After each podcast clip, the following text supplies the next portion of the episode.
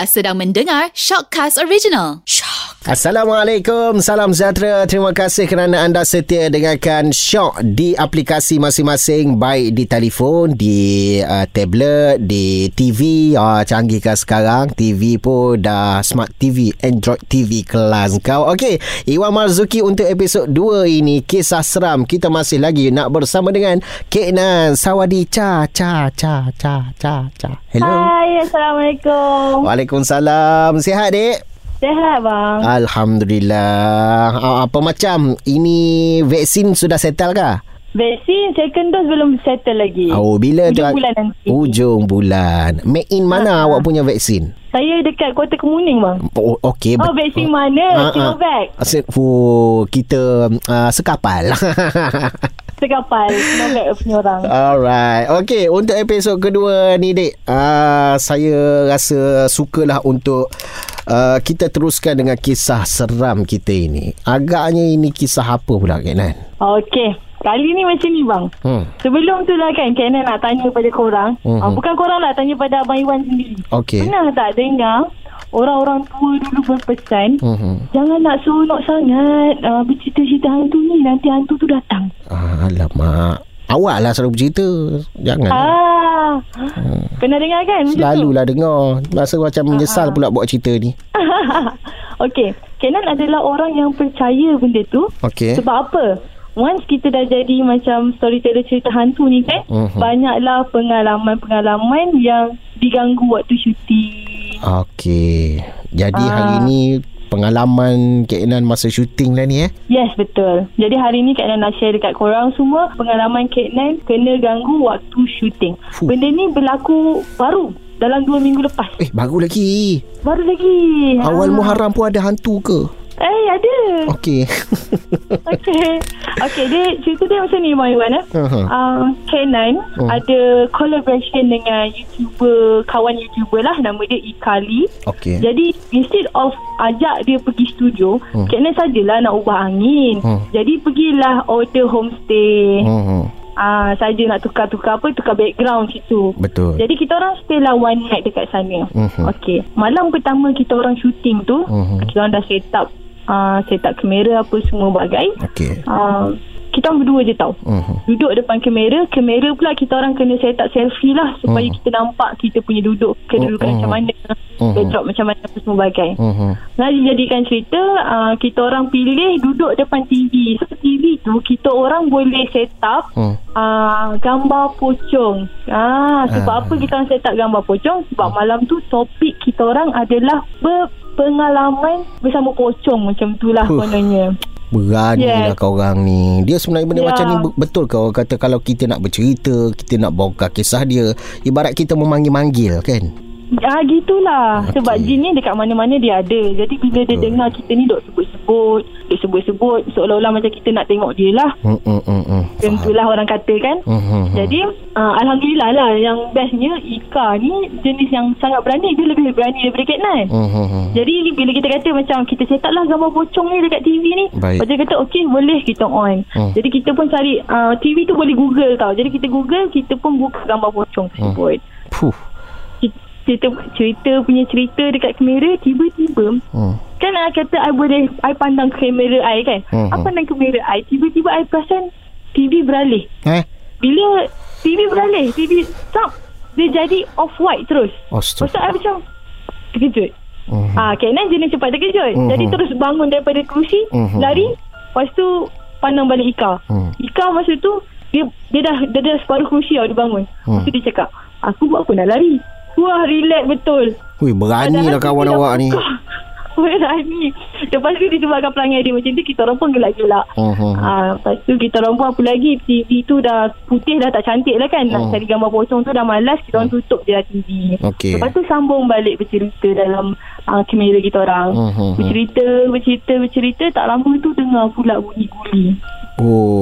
Ini mainan yang paling dia suka, guli lah kan? Yes, guli. Tak guli-guli, dia ketuk-ketuk dinding. Perabot.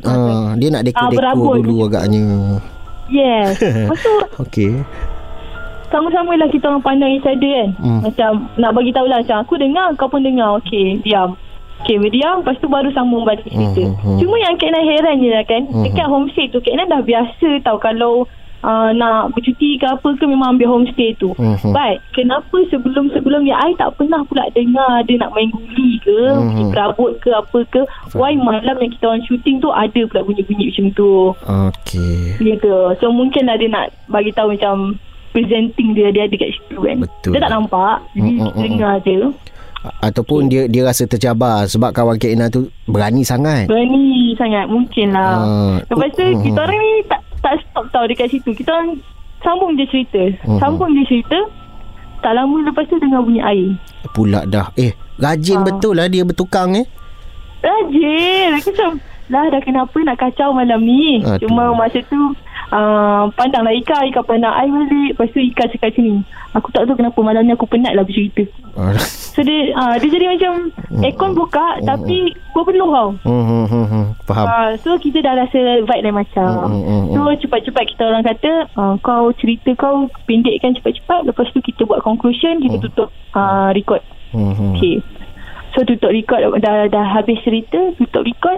I tengok balik lah I punya recording yang masa TV bertukar tu. Bagi kita orang kelakar benda tu. Lepas tu kita orang tengok balik, ya Allah, memang nampak Google tu dia ada mouse kan. Mouse tu bergerak, maksudnya ada someone controlling the remote control untuk tukar TV tu.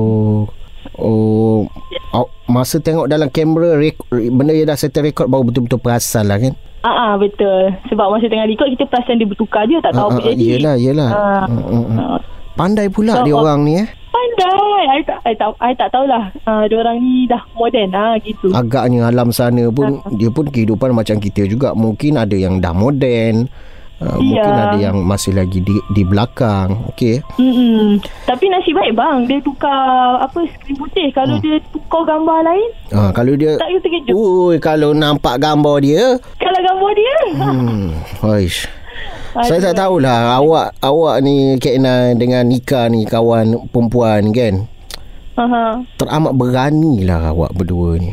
Ya Allah, dia tak berani nak cakap diri sendiri ni berani. Tapi kalau kawan saya tu, ya betul dia berani. Tak adalah.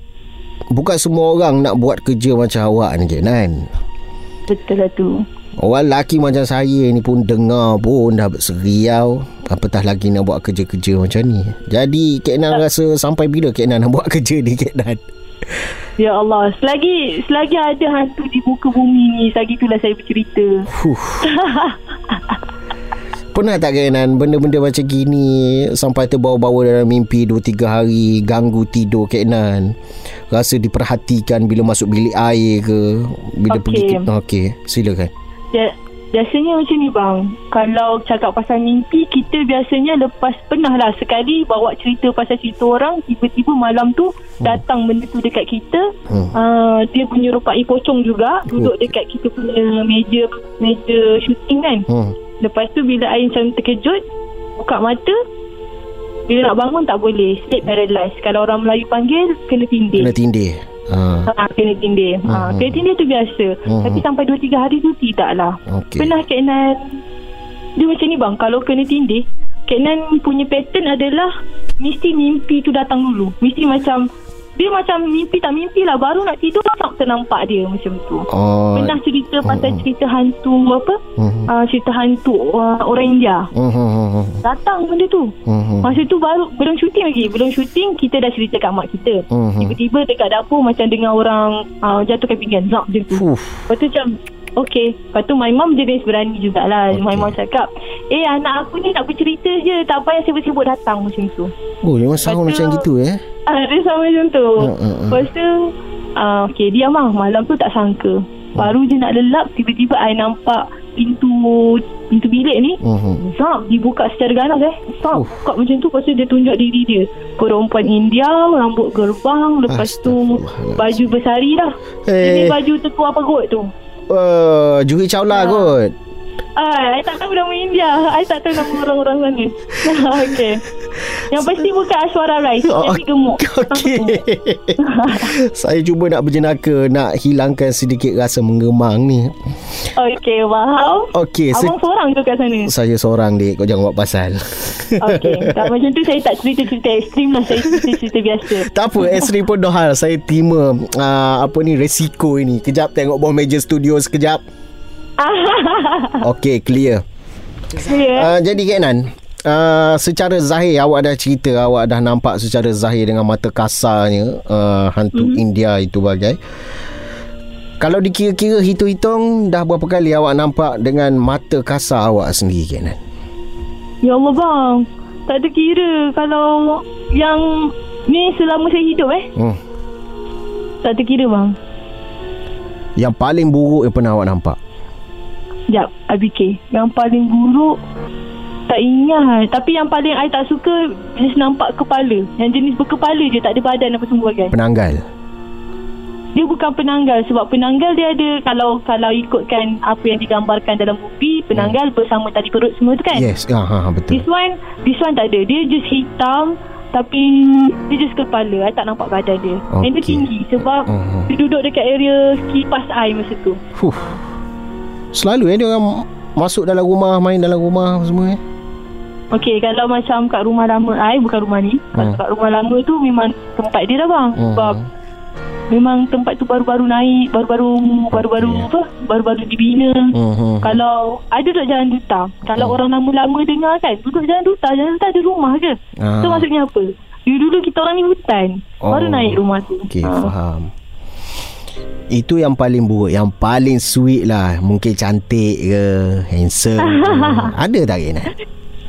Cantik, handsome tak ada bang.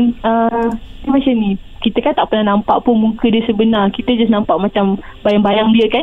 Tapi I rasa paling yang I tak takut lah, masa ni baru bangun pagi nak pergi sekolah. Lepas tu cari towel.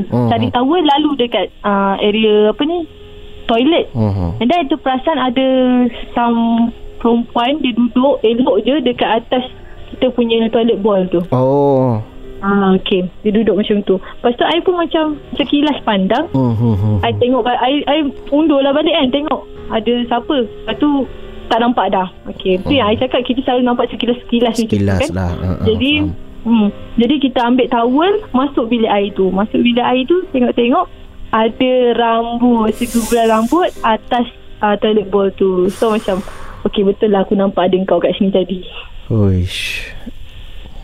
Keknan, ada amalan-amalan tak untuk dinding diri dan juga keluarga? Ya, benda ni selalu juga dekat dengan Keknan. Keknan pun yelah buat kerja macam ni kan, mungkin ada satu-satu benda amalan pendinding untuk tahan diri secara batinnya ke macam mana? Ada tak Keknan? Ada, kita just baca ayat kursi je bang. Ayat kursi, lepas tu lepas solat kita akan baca ayat kursi, tiup depan, kiri, kanan, belakang, atas, bawah. Macam tu. Sekali baca, tiup semua sekali ke? Satu depan, satu? Dua-dua kena buat. Sebab kena kadang-kadang malas nak cepat. Sekali je lah baca, sap, tiup, puh. Okay. Tapi kalau rajin, kita buatlah satu-satu. Sepatutnya satu-satu macam tu. Sebelum start video, kena akan baca Bismillahirrahmanirrahim, la yaturum asmi syamil fi'adi wa la samai wa wasamir alim. Yang tu je. Okey. Dalam keluarga Keknan sendiri, mungkin ahli keluarga terdekat ada ke yang ada jenis pengalaman boleh ubat secara tradisional ke, rukiah ke arah-arah tu? Ada tak? Nice soalan. Betul lah tu. Ada bang, tapi saya tak boleh bagi tahu siapa. Okay. Seorang memang diperawat lah dari Syifah. Seorang lagi ni I boleh bagi tahu. Adik I sendiri dia boleh nampak sebab dia anak istimewa. Lepas tu macam mana kita orang tahu dia boleh nampak sebab dia pandai, dia suka bercakap. Dia bercakap dengan benda tu. Kadang-kadang kalau macam ada orang yang sakit kan, datang rumah, nanti dia cakap, "Aunty, kenapa aunty bawa pocong?" Macam sekati dia je. Ni orang panggil apa kalau jenis mata nampak secara jelas, hijab. Sixth sense. Hijab terbuka. Kadang tak rasa ke, rasa macam aku dah penat lah, aku nak tutup lah hijab ni, nak try lah ke? Keknan rasa benda ni satu kelebihan Tuhan bagi untuk buat ataupun selongkar benda-benda macam ni Keknan? Faham? Okay, Keknan disclaimer balik. Disclaimer pula. Keknan ni balik, Keknan tak, bukanlah orang yang boleh nampak. Okay. Mungkin kalau yang Keknan nampak tu adalah Allah nak bagi tunjuk. Okay, tapi untuk mata-mata orang yang memang betul-betul kasyaf kita panggil, dia ada dua jenis bang. Satu jenis yang memang Allah bagi, dan satu lagi jenis adalah bila badan dia dah tercemar. Maksudnya mungkin dia tu disihir, terkena santau ke apa ke. Jadi jin dalam badan dia boleh nampak jin. Jadi kalau abang tanya nak tutup ke tidak, orang yang boleh tutup adalah orang yang terkena jin ni lah. Maksudnya terkena santau bersebagai. Okay. Kalau dia berubat, insyaAllah mata dia tertutup. Ha, gitu. Oh, okey, faham. Terima kasih banyak Keknan untuk episod kedua ini. Okey, baik. Saya alright tak alright tu? Alright. Alright, alhamdulillah. Saya nak balik ni macam mana ni? Dah lah, kalau saya lebih seronok bawa motor kalau balik malam daripada bawa kereta tau. Aha, faham? Okay. Sejuk tak ada hal. Kereta malam kau faham sendiri lah dek. Hari ni abang bawa kereta nak balik ni lah. Oh, okey lah, faham. Ajin terbayangkan kot ada orang tumpang ke apa ke. Ya. Aduh. Apapun jutaan terima kasih untuk Keknan untuk dua episod kisah seram di Shock. Terima kasih kerana sudi kerjasama dengan Astro Radio ini. Dan mungkin Keknan ada pesanan untuk peminat-peminat Keknan di YouTube, di Instagram, nak promote silakan Keknan. Hai, terima kasih Abang Iwan. Terima kasih juga untuk Astro, pihak Astro bagi peluang untuk Keknan bercerita macam tu. So guys, kalau korang semua suka dengan cerita-cerita hantu, bolehlah ke YouTube type Keknan Judge and dengar cerita-cerita daripada saya. Dan jangan lupa juga boleh foto Keknan dekat Instagram and TikTok. Thank you so much Kak Punka. Eh, TikTok Keknan tu viral lah. Ya Allah, yang tendang ke? Ya, aku terkejut kau. Aku cakap, budak ni. Saya tak... saya tengok daripada status WhatsApp sepupu saya tak silap. Sepupu. I see. Saya tengok, ni Keknan ni. Lepas hari dua lepas tu baru tengok dekat status WhatsApp Keknan lah. Memang betul dia. Betul-betul. Aduh. Tapi actually, benda tu bukan Keknan yang apa. Keknan yang buat. Dia sebenarnya viral sebabkan... kawan Keknan tu lah dia acah-acah kena tendang kan. Yelah, dia punya momen tu yang orang suka. Ya, tapi kau pun boleh tahan menendang. Okey dah dek. Macam nak handphone aku. Okey Keknan, jutaan terima kasih sekali lagi banyak-banyak. InsyaAllah ada masa nanti kita dah settle pandemik apa semua, kita lepak minum-minum kopi ke dekat TV ke KLCC ke, insyaAllah. Beres. Nanti WhatsApp je lah. Baik, terima kasih bang. Baik, Assalamualaikum. Waalaikumsalam.